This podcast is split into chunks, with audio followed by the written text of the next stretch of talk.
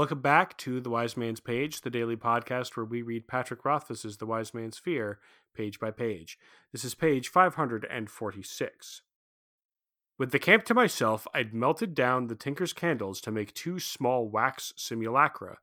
I'd been wanting to do this for days, but even at the university, creating a mommet was questionable behavior. Here in Vintas, suffice to say, I thought it best to be discreet. It wasn't elegant work. Tallow isn't nearly as convenient as sympathy wax, but even the crudest vomit can be a devastating thing. Once I had them tucked into my travel sack, I felt much better prepared. I was cleaning the last of the tallow off my fingers when Tempe returned from his bath, naked as a new baby. Years of stage training allowed me to keep a calm expression, but just barely. After spreading his wet clothing over a nearby branch to dry, Tempe walked over to me without showing the least embarrassment or modesty. He held out his right hand, thumb and forefinger pinched together. "What is this?" He spread his fingers slightly for me to see. I looked closely, glad to have something to focus my attention on. "That's a tick." This close, I couldn't help but notice his scars again, faint lines crossing his arms and chest. I could read scars from my time in the Medica, and his didn't show the wide, puckered pink that would indicate a deep wound, cutting through the layers of skin, fat, and muscle underneath. These were shallow wounds, dozens of them. I couldn't help but wonder how long he had been a mercenary to have scars so old. He didn't look much older than twenty. Oblivious to my scrutiny, Tempe stared at the thing between his fingers. "It bites. On me. Bites and stays." His expression was blank as always, but his tone was tinged with disgust. His left hand fidgeted. "There are no ticks in Ademre?" "No." He made a point of trying to pinch it between his fingers. "It not break." I gestured, showing him how to crush it between his fingernails, which he did with a certain amount of relish. He threw it away and stalked back to his bedroll. Then, still naked, he proceeded to pull out all of his clothing and give it a vigorous shaking. I kept my eyes averted, knowing deep down in my heart that this would be the moment Dayden and Hesby would return from Crossan. Thankfully, they didn't. After a quarter hour or so, Tempe put on a pair of dry pants, carefully inspecting them first. Shirtless, he walked back to where I sat. "I hate tick," he declared. When he spoke, his left hand made a sharp gesture as if he were brushing crumbs off the front of his shirt near his hip. Except he wasn't wearing a shirt, and there was nothing on his bare skin to brush away. What's more, I realized he'd made the same gesture earlier. That's the page. I'm Jeremy. I'm Jordana. I'm Nick. I feel the same way about ticks as Tempe does. Truly. Yeah, not great. I don't think I've ever had a tick, like, bite me, and I don't care to, but I, you know, it's the same, you know, when you see a mosquito on you or, or anything like that. Just like, ugh. Actually, having a tick bite you doesn't feel like anything. Right? Because the, the yeah, whole you... purpose of a tick is, is to discreetly cling on to you to suck your blood. So most of the time you don't feel a tick bite you. It would be really weird if you did. Yeah. But they're still gross and blah. Well, yeah, but it's that's what's worse, right? It's much like a mosquito, which you don't really feel a mosquito bite you either. You notice it when you see it already in the act of sucking your blood. Yeah. But there's some interesting world building at work here, and that's that they don't have ticks. They don't have this kind of vermin in Ademre. Mm-hmm. We we also know from later that they don't really have um, sexually transmitted diseases or infections. I wonder if this speaks to their studious cleanliness or something, or if it's just a uh, a geographical thing. Mm-hmm. I think it would probably be a more geographical thing.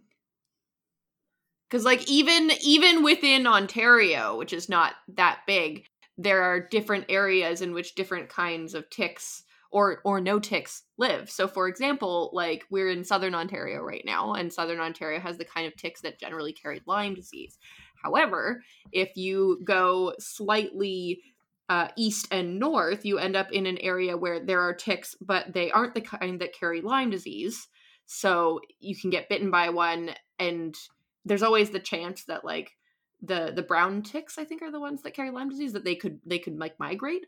But, like, you should always keep a tick if it bites you. But for the most part, in that part of Ontario, the ticks that do end up on you aren't the kind that carry Lyme disease. So you get different kinds of ticks in different areas. Mm-hmm. How do you know so much about ticks? Because I've been bitten by one, and last summer Jeff was bitten by one. And when I was bitten by one, it was here in Southern Ontario. I'm pretty sure it was in Jeremy's backyard. um, Cause I, I like found it like the, like a day or two after, or, or actually I didn't find the tick itself. I found the bite, which sucks because if you don't have the tick, they can't test the tick for Lyme disease and they just have to treat you assuming that you have Lyme disease. So you have to go on the antibiotic, which like, doesn't suck a lot depending on how your body reacts. Anyway, um, and then Jeff got bitten by one it last summer. It sucks way more when the tick's still on you. Anyway, Jeff got bitten by one last summer, and we were in northeastern Ontario, and the tick that bit him is not the kind of tick that carries Lyme disease. And when he, and he caught the tick, and he brought it back with him, and the doctor was saying that like this is not the kind of tick that gives you Lyme disease. We're going to test it anyway just in case, but this isn't the kind of tick that could give you Lyme disease apparently. So. Different kinds of ticks in different kinds of neighborhoods. So I, I feel like for that reason, that the reason there are no ticks in Ademre would be a geographical reason. What else do you know about ticks, Jordana? That is about it. Aw. Oh, wait, I do have one more thing is if you if you have a tick that bites you that does have Lyme disease, you get a bullseye bite.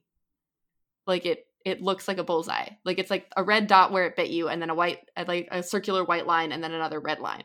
It's super weird looking. Okay, that's it. That's all I know about ticks. that's this has been uh, Tick Facts with Tick Doctor Jordana. Our customary cursory Google has turned up that ticks are common in the regions where they're likely to find their preferred prey, which is warm-blooded mammals of a certain size, you know, like cats, dogs, deer, humans. And those tend to be like wooded areas.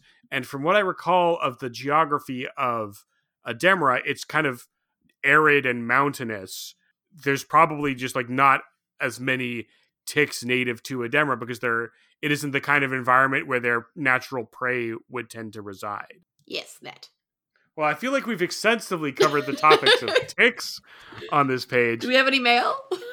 Uh, oh no, there's there's oh, other stuff on this page notes. to okay. talk about besides ticks. So Kvothe is making mommets. He's making simulacra of people out of wax in order to do sympathy to them. Do we know why he's making these? Just in case. Uh, well, yeah, I think just in case. I mean, he does know that he's hunting human beings, and the best weapon he has is his uh, his sympathy. Although we, the author, are not treated to his, uh, the author, we, the readers, are not treated to his inner monologue about, shall we say, the ethics of this act. We know that uh, this this is malfeasance, plain and simple. I guess he's just being prudent. Uh, we can we can get there when we get there. I think he does kill a couple of the guards with with sympathy. So we can kind of explore what it means that Kvothe, when the chips are down, has no problems at all using sympathy as a deadly weapon. For now, I think it's just it's just prudent. It's just like, you know, if I have to, or like if Dayden comes after him in the middle of the night, you know, you can't you can't take Dayden in a fight, but he could, you know, if he absolutely had to, sympathy his ass.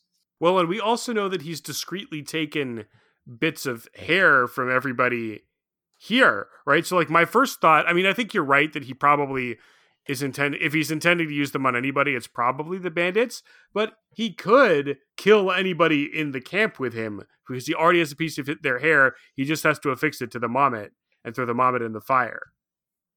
Yeah, and I think that's unspoken, but I also think that's accurate. Like I think it's in character for Kvothe, and I think it's actually not uh, an Un, an unnecessary precaution to take, given what he does know about these people or what little he knows about them. I, I, you know, I can't say I would have the presence of mind to do the same. And you know, we live in a society, as I'm fond of being reminded by Joker avid people on the internet. I do think that in the current circumstances, it actually kind of makes sense for Kvothe to do this. He is being, I would say, like a little overcautious or or paranoid, but I can't say that he's like wrong to do it. He knows that what he's doing is wrong and that other people would think it was weird, right? Like even if these people weren't superstitious Vince, he knows that like what he's doing is like beyond the, the normal moral bounds of, of society, which is why he's doing it when there's nobody around to see him do it. Yes, I think so. And like, that's an interesting kind of like tension that we can bear in mind for the rest of this sequence of the book is that he has done this like kind of nasty thing that would give his companions less cause to trust him. And they already have cause to maybe mistrust him a bit. Yeah. It comes in handy later, so I don't want to say it's a bad thing. It, it, it serves an end and thus justifies the means by which that end was achieved. Hmm. Because if he hadn't had it, like, they'd be in bad trouble, right? So it, it's a good thing he did have it. Better to have it and not need it, as they say. Right. Yes. They that. do say that.